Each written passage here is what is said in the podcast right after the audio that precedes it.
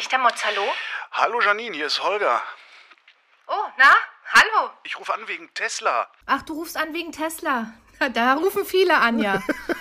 du bist ja Lokaljournalistin für die Märkische Oder-Zeitung. Das heißt, die Firma Tesla liegt in deinem Berichtsgebiet. Und Tesla hat einen Preis bekommen, nämlich die sogenannte verschlossene Auster für den Informationsblockierer des Jahres. Äh, gekriegt hat Tesla den Negativpreis, weil sie Berichterstattung verhindern würden und JournalistInnen von Elon Musk öffentlich angegangen werden. Bist du schon mal von Elon Musk öffentlich angegangen worden? Nein, also ich glaube, in der Lokalzeitung hat er wahrscheinlich für ihn nicht so die Wichtigkeit, dass das äh, vorgekommen wäre, aber man kennt ja äh, seinen berühmten Tweet zum ZDF oder auch zur, ja, zur AP, zur Nachrichtenagentur. Das ist der Mods bisher erspart geblieben und man kann nur hoffen, dass das auch so weiter so bleibt. Ne? Was ist denn der Mods bisher nicht erspart geblieben? Also wie ist es, äh, zu Tesla zu recherchieren? Ja, das ist schon eine wahnsinnige Herausforderung, aber auch für einen äh, Journalisten, der vielleicht eine investigative Ader hat, sehr, sehr spannend, muss ich sagen. Ich bin da am Anfang sehr, wie soll man sagen, ja, ich bin, ich bin da eigentlich so ein bisschen sogar naiv rangegangen und dachte, na ja, äh, ich kenne ja die Berichterstattung mit anderen Unternehmen zusammen und äh, da wird es ja eine Pressestelle geben und da wird man ja auch froh sein, wenn man in der Zeitung erscheint. Klar, das sind ja die Guten auch irgendwie, ne? Klima und so. Ja, vor allem lokal. Man trifft sich ja auch durchaus mal, um eine millionenschwere Maschine vorzustellen oder äh, eben andere Sachen, die eben auf einem Fabrikgelände vielleicht neu sind. Und ich dachte eigentlich, man würde uns wahrscheinlich da mit offenen Armen teilweise empfangen. Dann habe ich natürlich mit Kollegen gesprochen, die das schon äh, ein halbes Jahr länger gemacht haben. Da hieß es dann immer so, naja, kommt auch ein bisschen aufs Thema an und man muss mal gucken, wie sich das weiterentwickelt. Ja, und dann habe ich sehr, sehr schnell merken müssen, dass äh, eben Presseanfragen gar nicht beantwortet werden. Gar nicht, also gar nicht, gar nicht. Nee, gar nicht, gar nicht. Also normalerweise, die, die Höflichkeit gebietet ja äh, schon zu sagen, nee, dafür möchten wir uns nicht äußern oder dazu ähm, können wir nur das und das sagen oder als ergänzende Informationen geben wir Ihnen das und das. Ähm, das kommt sehr, sehr selten vor und wirklich 90 Prozent meiner Anfragen sind nicht beantwortet worden. Es gab 10 Prozent, die beantwortet wurden, dann auch gerne mal am Telefon mit einem kurzen Hinweis oder eben, ja, man hat uns doch ein, zwei Fragen beantworten können. Aber das ist halt eine ganz andere Pressearbeit, nämlich sehr restriktiv und ähm, ja, also es ging ja auch durch die Medien. Sie haben eine Push-and-Pull-Strategie. Medienvertreter und Unternehmen, die sie einfach hm, als sehr kritisch wahrnehmen, werden weniger bedacht als andere vielleicht. Äh, sie haben ja, sie sind ja auch darauf nicht angewiesen, wenn man mal ehrlich ist. Elon Musk twittert selbst.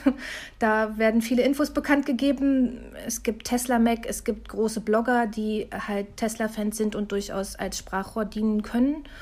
Und ähm, braucht man dann noch kritische Berichterstattung? Elon Musk und ähm, sein Unternehmen denken, glaube ich, nicht. Sonst hätten sie ja in den USA auch ihre Pressestelle nicht abgeschafft. Ne? Die haben tatsächlich keine Pressestelle. Nee, in den USA soll sie abgeschafft worden sein. Also meine letzte Info dazu ist so. Und sehr offiziell gibt es die ja hier in Brandenburg auch nicht. Aber wir kennen natürlich ein paar Pressesprecher, die wir anrufen können und die wir kontaktieren können. Ob eine Antwort kommt, ist wie gesagt eine ganz andere Frage. Ne? Diese Abschottungs Strategie, äh, die, die bezieht sich ja, also wahrscheinlich kommst du ja, kommt, kommt man überhaupt rein ins Werk? Also kannst du da mal reinlaufen und gucken und, und, und Fotos machen? Nee, ne? nein, also das, ja, das ist, also Entschuldigung, dass ich jetzt so lache, aber nein, das ist, könnte ich ja mal versuchen. Ich glaube, dann wegen Hausfriedensbruch äh, hätte ich dann ganz schnell ein Problem. Nein, also das geht gar nicht. Die Tore sind ja abgesperrt, das ist ja alles umzäunt. Da stehen Security-Mitarbeiter, da kommt keiner rein, der nicht registriert ist. Plus wir wissen, dass in der Produktion äh, die, den, die Leute sogar die Handys abkleben müssen, weil sie halt Angst haben, dass Leute eben Fotos machen oder sonstige Sachen nach außen geben. Ich meine, es ist ja schon passiert, sind wir ganz ehrlich. Die Angst ist nicht unberechtigt. Also es gab ja im Sommer als dieser Wassermangel so hoch ploppte in Brandenburg als Thema, wurde ja ein Video geleakt von innerhalb der Fabrik, wo ein Mitarbeiter rausfilmte und äh, das so lustig kommentierte mit Manu, ich weiß jetzt, warum du kein Wasser mehr hast für deinen Garten. Das Wasser wird hier, hier verbraucht. So. Und da, das ging natürlich viral in unseren Facebook-Gruppen. Und da hat halt ein Mitarbeiter aus, äh, ja, aus der Produktionshalle da gefilmt Und man sah eben so einen Tanklastwagen, der halt lustig Wasser versprühte auf den Straßen, damit es halt nicht staubt. Und das machte, macht er halt so sechsmal am Tag. Und wenn dann der Bürger nicht sein Wasser, also benutzen darf für den Garten oder sparen soll, oh, das kam nicht gut, ne? Das kam nicht gut an äh, bei der Bevölkerung. Ja, und, und, zum Beispiel Nachfragen dazu ähm, blieben so ein bisschen unbeantwortet, weil wir hätten zum Beispiel gerne mal gewusst, was das für ein Wasser ist erst war die erste Information das Trinkwasser, dann Regenwasser. Naja, man kann ja nicht aufs Gelände rennen und plötzlich mal Wasserproben nehmen. Das kann man ja auch nicht machen. Ne? Das, das, heißt, wenn du wissen willst, was drinnen los ist, musst du irgendwie mit Leuten reden, die schon drinnen sind, also die da arbeiten. Wie kommst du an die ran? Irgendwie in, in, in Hangelsberg am Bahnhof rumlungern, bis einer kommt? Oder? äh, du meinst, ja, in Freien Bringen, genau. Äh, da fahren ja die Tesla-Busse los. Könnte man machen. Da, mein Problem ist ein bisschen meine Sprachkompetenz. Ich spreche nur Englisch und Spanisch und ähm, wenige der Tesla-Mitarbeiter sprechen diese zwei Sprachen sehr gut, geschweige denn Deutsch. Also es wäre schon gut, wenn man Polnisch spricht oder vielleicht sogar eine arabische Sprache, ähm, wenn man da recherchieren will. Jetzt gebe ich Tipps hier für Kollegen, ne? aber. ja, aber mo Moment mal, das ist doch der große Jobmotor für die Region. Da arbeiten gar keine Deutschen? Doch, okay. ich glaube schon. Also, also niemand weiß, wer genau da arbeitet. Ne? Also es gibt da keine Statistiken da, darüber. Ich kann nur sagen, ich war zwei, zwei, dreimal am Bahnhof und äh, bin da nicht viel weit gekommen nicht nur die, die Deutsch sprechen, verstehen natürlich ganz genau, äh, man ist eine deutsche Journalistin und es ist jetzt gefährlich, was ich mache. Wenn ich hier antworte, könnte es sein, dass ich gegen meine Richtlinien verstoße, die ich unterschrieben habe. Und ja, wie gesagt, manche sprechen, sprechen halt Polnisch oder andere Sprachen und äh, dessen bin ich nicht mächtig. Und ja, so ist es dann. Da, da, da läuft man so ein bisschen gegen Wände und gegen viel Angst. Ne? Also so ein Mitarbeiter möchte nicht gerne verklagt werden, weil er äh, über Tesla gesprochen hat. Da funktioniert es dann schon mit der Angst. Aber wie machst du das denn dann? Also wie guckst du denn dann ins Werk rein? Wie gucke ich ins Werk rein? Also genau reingucken können wir ja nicht. Wir sind eben auf Whistleblower angewiesen, ne? Und die kommen auch? Ja. Also mittlerweile hat sich ja, glaube ich, rumgesprochen, wer wie Bericht erstattet und wer genauer hinguckt. Glaube ich. Sie wissen, wir sind das Medium vor Ort und sie kommen auch auf uns zu. Also es ist nicht so, dass ich jetzt ums Tesla-Gelände rumrenne tagtäglich, aber die kommen auf uns zu, ja, ganz, ganz klassisch. Wie kannst du denn dann wissen, dass die Leute dir auch die Wahrheit sagen? Also du, du kommst nicht rein, um selber nachzugucken, was man ja eigentlich machen würde. Äh, mhm. woher, woher weißt du, dass deine Quellen seriös sind? Na, erstens habe ich sie getroffen. Also ich weiß, ich habe Arbeitsverträge gesehen oder weiß, wo sie, wo sie arbeiten. Natürlich checkt man das gegen, ne, ob die überhaupt existieren und so weiter. Ähm, man geht immer nach Zwei-Quellen-Prinzip vor. Also wenn, wenn uns jemand etwas zuflüstert, dann ähm, gibt es ja durchaus noch Behörden, die man anfragen kann und Politiker, um vielleicht eine zweite Quelle heranzuziehen. Oder wir haben noch einen zweiten Whistleblower, der die gleiche Sache weiß. Also so geht man dann vor. Ne? Also eigentlich ganz klassische Journalismusarbeit, glaube ich so, auf dem, auf dem Werksgelände hat Tesla Hausrecht. Ja. Da können sie machen, was sie wollen. Mhm. Aber draußen ja nun nicht. Also, äh, da können die ja jetzt nicht viel machen gegen Journalistinnen wie dich. Versuchen die es trotzdem? Also es ist schon auffällig, dass selbst wenn man sich dem Zaun nähert, innerhalb von zwei Minuten äh, auf jeden Fall ein Security-Mitarbeiter da steht und fragt, was man da tut. Ja gut, das würde wahrscheinlich aber auch passieren, wenn ich mich dem Zaun nähere, oder? Ja, na klar. Also das passiert jedem. Also es gibt ja auch Drohnenpiloten, äh, manche sind da bekannter und vielleicht von Tesla unterstützter als andere. Äh, die haben da auch regelmäßig Probleme. Ähm, genau. Es gibt ja anscheinend auch jetzt neuerdings einen Störsender, der so ein paar Drohnenbilder verhindern will. Schätze ich. Jedenfalls ist es so, wenn Drohnen sich dem Werk nähern neuerdings, dann ähm, werden die gestört und stürzen fast ab. Also da muss man sie schnell zurückholen. Ähm, das sind halt, halt jetzt alles so ja, zusätzliche Barrieren, die eingebaut wurden. Vorher war das nicht so. Da war das Drüberfliegen durchaus erwünscht und gewollt und wurde nicht verhindert. Aber das ist jetzt nicht so, so Scientology-mäßig, dass die dir auflauern und, und dir Leute hinterher schicken und irgendwie sowas. Nein, sowas passiert nicht. Also jedenfalls nicht von Tesla-Seite. Ähm, aber es gab einen Brand, über den wir berichtet haben. Da hat ein Container gebrannt mit Aluminiumschlacke, weil Mitarbeiter dort Kabellage und äh, Holz reingeworfen haben. Wie das überhaupt passieren kann, ist mir ein Rätsel. Und dieser Container hat wohl schon nach unseren Quellen drei bis vier Mal gebrannt. Und dann hatten wir darüber berichtet und wir hatten auch ein Foto vorliegen von einer Quelle. Und dann ist etwas passiert, was mir, ja, was mir wirklich, äh, ja, wie soll man sagen, ähm, negativ aufgestoßen ist. Ich wurde auf Facebook angeschrieben von zwei, drei Leuten. Meine Nachrecherchen ergaben, die haben alle was ein bisschen, äh, kommen aus dem Feuerwehrdunstkreis, jetzt nicht aus Grünheide oder so, äh, deutschlandweit sogar. Und man hat versucht herauszufinden, wer mir dieses Foto gegeben hat. Und hat mir auch offen gedroht, äh, wenn ich jetzt nicht die Quelle preisgebe und den, äh, denjenigen denunziere, äh, dann würde man vor Gericht ziehen. Und dann habe ich nur gesagt, okay, dann müssen wir uns wohl vor Gericht treffen, weil ich werde meine Quellen nicht herausgeben. Also das ist ja, Quellenschutz ist ja das höchste Gut. Ähm, ganz sicher nicht. Und intern gab es da wohl sehr, sehr viel Rambazamba, weil man versucht hat, denjenigen zu finden, ähm, der uns halt dieses Foto gegeben hat von dem Brand. Ne? Und das, ja, das hat mich dann schon etwas erschrocken, äh, dass man sich meinen Facebook-Account raussucht und mich dann da so offen angeht. Aber habe ich alles fotografiert? Muss man weiter beobachten. Aber Fakt ist, wir werden niemals unsere Quellen herausgeben. Also egal, was man tut. Also das sind halt so Sachen, wo ich mich wirklich frage. Aber man sagt ja immer, wenn man in ein Wespennest reinsticht, wird halt auch gestochen. So und dann damit lebe ich und ich bin einfach nur, wie gesagt, froh, dass ich äh, Chefs habe, die da voll hinter mir stehen und mich supporten und und dann macht man eben mal Facebook für ein paar Tage aus und hat seine Ruhe. du musst jedenfalls ansatzweise arbeiten wie eine Investigativjournalistin. Ja. Ist, äh, Aber muss das nicht eigentlich jeder Journalist? Frage ich jetzt mal so. Ähm, würde ich jetzt schon sagen. Aber das ist ja jetzt nicht irgendwie äh, der Bauunternehmer, der dem Bürgermeister die Einfahrt äh, betoniert hat für Lau, sondern das ist ja ein, ein, großer Konzern, gegen den du da antrittst. Und die Mods ist nicht der Spiegel. Hab, habt ihr die Mittel dazu? Finanziell, personell, äh, das, das ist ja, du kannst ja, also du kannst ja ganz schnell, je nachdem, wie die klagen, äh, könnt ihr den Laden zumachen irgendwann, ne?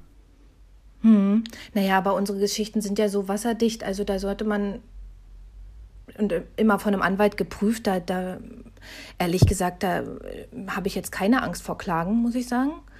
Ähm, anscheinend ja auch die Chefs nicht wirklich, sonst würden sie ja nicht hinter uns stehen. Also wir sind ein Tesla-Team so ähm, von mehreren Leuten.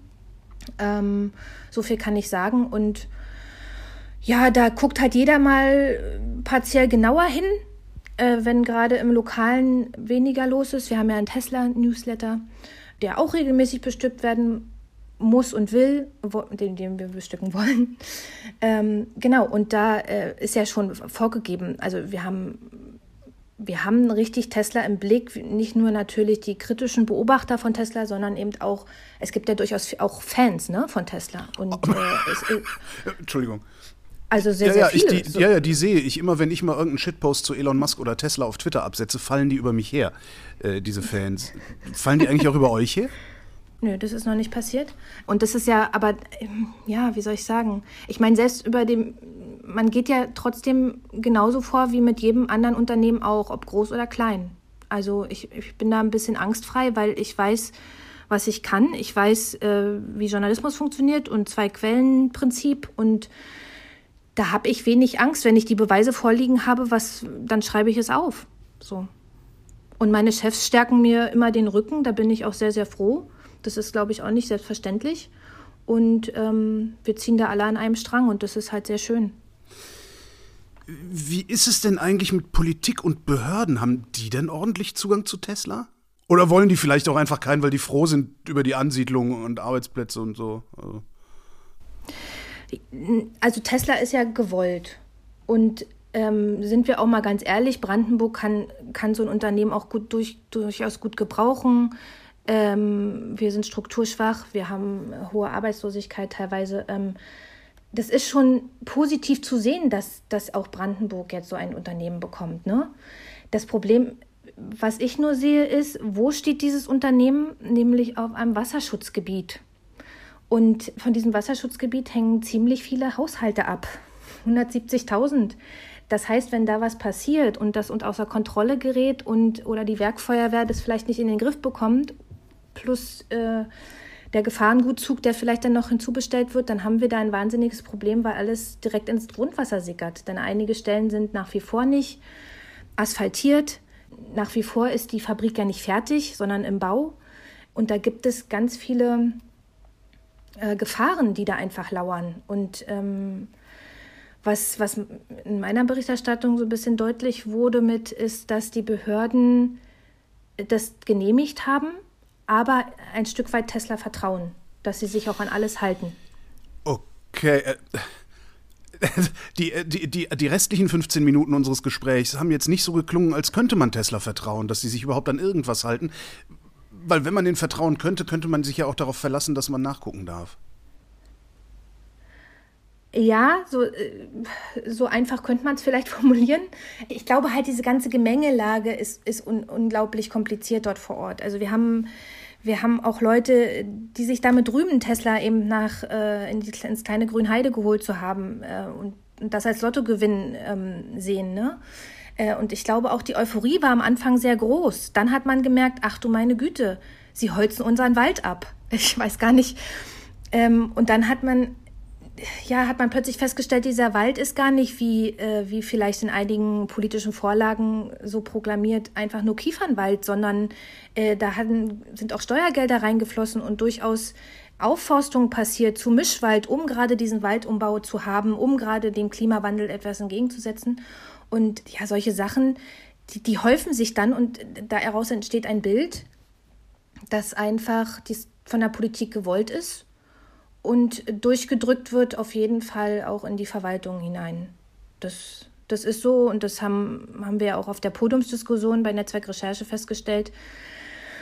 Es ist gewollt und ähm, ja, warum jetzt da manchmal nicht genau hingeguckt wird. Also man muss schon sagen, man würde wahrscheinlich bei vielen Unternehmen genauso äh, vertrauen. Das wird auch immer wieder deutlich, dass man das tut. Ich weiß nur nicht, ob man halt Tesla vertrauen kann, nachdem sie jetzt schon mehrmals Dinge getan haben auf dem Gelände ohne Genehmigung. Auch der, Letz-, der letzte Brand war ja, wenn wir ehrlich sind, dieses Lager hätte da nie existieren dürfen. Das war nicht genehmigt. Und dann hat es gebrannt. Also man würde sich natürlich, und das wünschen sich halt die Bürger, und da, dafür kämpfen die da vor Ort, Bürgerinitiativen, aber auch Naturschutzverbände, dass man eben doch genauer hinguckt und nicht darauf vertraut, was sie für Emissionen machen in die Luft, was sie, äh, ob sie sich an jede Genehmigung halten. Ich glaube, das ist das Hauptaugenmerk, was sich die Bürger wünschen, dass Tesla mehr kontrolliert wird, damit wieder Sicherheit einkehren kann, weil ich glaube, die Leute haben einfach Angst. Ich frage mich die ganze Zeit, also abgesehen von den Sachen, die so offensichtlich sind, das Wasserproblem, äh, dieser Brand und so, das sieht man ja äh, auch von außen sozusagen. Was hat Tesla zu verbergen, dass sie sich so sehr abschotten?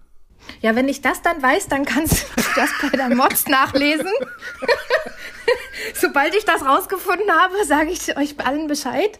Ähm, ähm, ja, es also wenn man mal in die USA guckt, ist eine Sache, äh, die mich besonders alarmiert, dass in Fremont, da haben sie ja auch eine Fabrik und äh, da wird ihnen ja regelmäßig nachgewiesen, dass sie Schadstoffe in die Luft blasen und so weiter.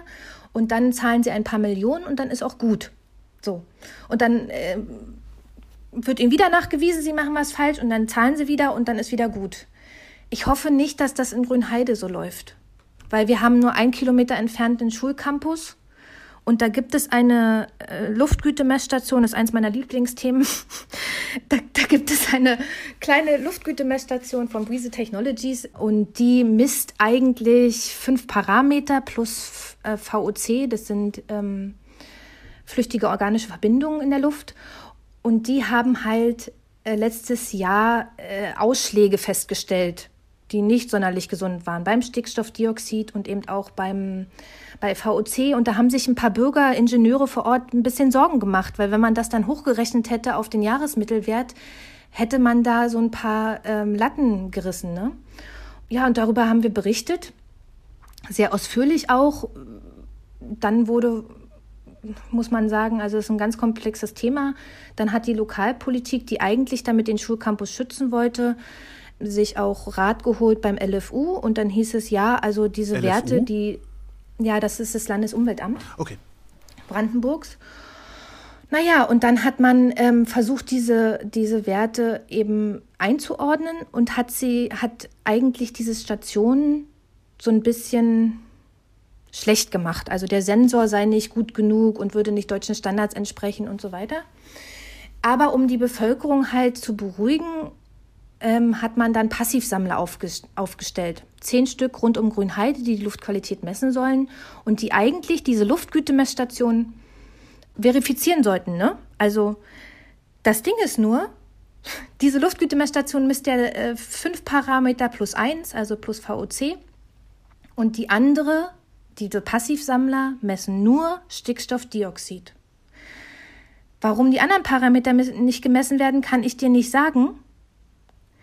Fakt ist, die Gemeindevertretung hat lieber beide Beschlüsse zur Luftgütemessstation zurückgezogen. Es gab ursprünglich mal den Willen und den Beschluss, ein Gutachter für diese Luftgütemessungen, die da so problematisch waren, einzusetzen und das zu kontrollieren und zu begutachten. Dieser Beschluss wurde zurückgezogen, plus der Beschluss, dass man da überhaupt die Luftqualität messen möchte. Und da habe ich mich dann schon gefragt, spätestens an dem Punkt, wenn nicht sogar schon die ganze Berichterstattung vorher, was ist hier los? Will man wirklich die Leute schützen? Will man wirklich rauskriegen, ob Tesla im Testbetrieb vielleicht doch was in die Luft geblasen hat, was sie nicht hätten blasen dürfen? Oder will man es nicht? Daran recherchiere ich weiter, denn diese Passivsammler hängen ja. Es gibt jetzt gerade ein, eine Auswertung davon.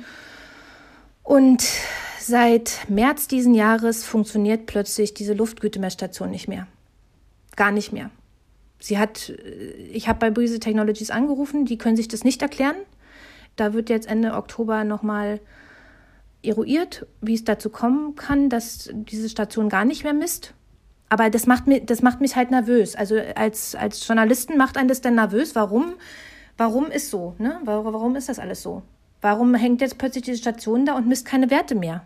Obwohl sie doch so wichtig ist. Warum braucht es Monate? So, naja, da kann sich jeder sein eigenes Bild machen. Ne? Ich habe es ja alles aufgeschrieben. Das klingt alles so, als sei das Problem nicht nur die Firma Tesla an sich. Ja, also ich weiß nicht, ähm, wer sich mit Grünheide gut auskennt, aber in Grünheide läuft auch vieles in der Gemeindevertretung anders, als ich es aus anderen Gemeinden kenne. So, das mal ganz neutral gesagt. Also während in der Gemeinde Schöneiche alles sehr transparent läuft und man durchaus auch Einwohnereinwendungen und so sehr, sehr ernst nimmt und diskutiert und wenn Bürger auf die Straße gehen und demonstriert, das halt berücksichtigt wird und man wirklich das Gefühl hat, hey, da ist ein demokratischer Prozess im Gange. Läuft es in Grünheide äh, etwas anders. Äh, da, da ist vieles nicht transparent.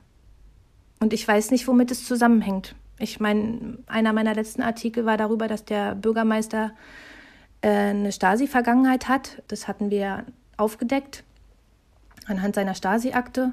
Aber selbst das wird nicht richtig aufgearbeitet. Warum ist ein, äh, ein Bürgermeister 19 Jahre eben Vorsitzender einer Gemeinde, Hauptverwaltungsbeamter Beamter einer Gemeinde, äh, wenn er doch beim Einstellung wahrscheinlich durchaus gelogen hat? Legt jedenfalls seine Stasi-Akte nahe. Da fragt man sich, was läuft dort? Und ich meine, er hat sich mal einmal, äh, das werden vielleicht viele noch kennen, sehr unrühmlich geäußert, wo er gesagt hat, er ist kein großer Verfechter der Demokratie. What? Ähm, ja, das hat er damals im niederländischen Fernsehen gesagt, weil da ging es um Bürgerproteste und lange Verwaltungsprozesse und lange Widerspruchsverfahren durch Umweltverbände und so. Und dahingehend hat er sich dann so geäußert. Das ging ja durch alle Medien und ähm, diese Puzzleteile machen halt alles kein gutes Bild. Und da fragt man sich, was ist in der Gemeinde los? Ich habe noch so viele Fragen, Janine, und das sind alles Fragen, die wir nicht vor Publikum besprechen können. Darum danke ich hier für das Gespräch. Ich danke dir. Und das war Holger ruft an für diese Woche. Nächste Woche reden wir wieder über Medien und bis dahin gibt es über Medien zu lesen auf übermedien.de.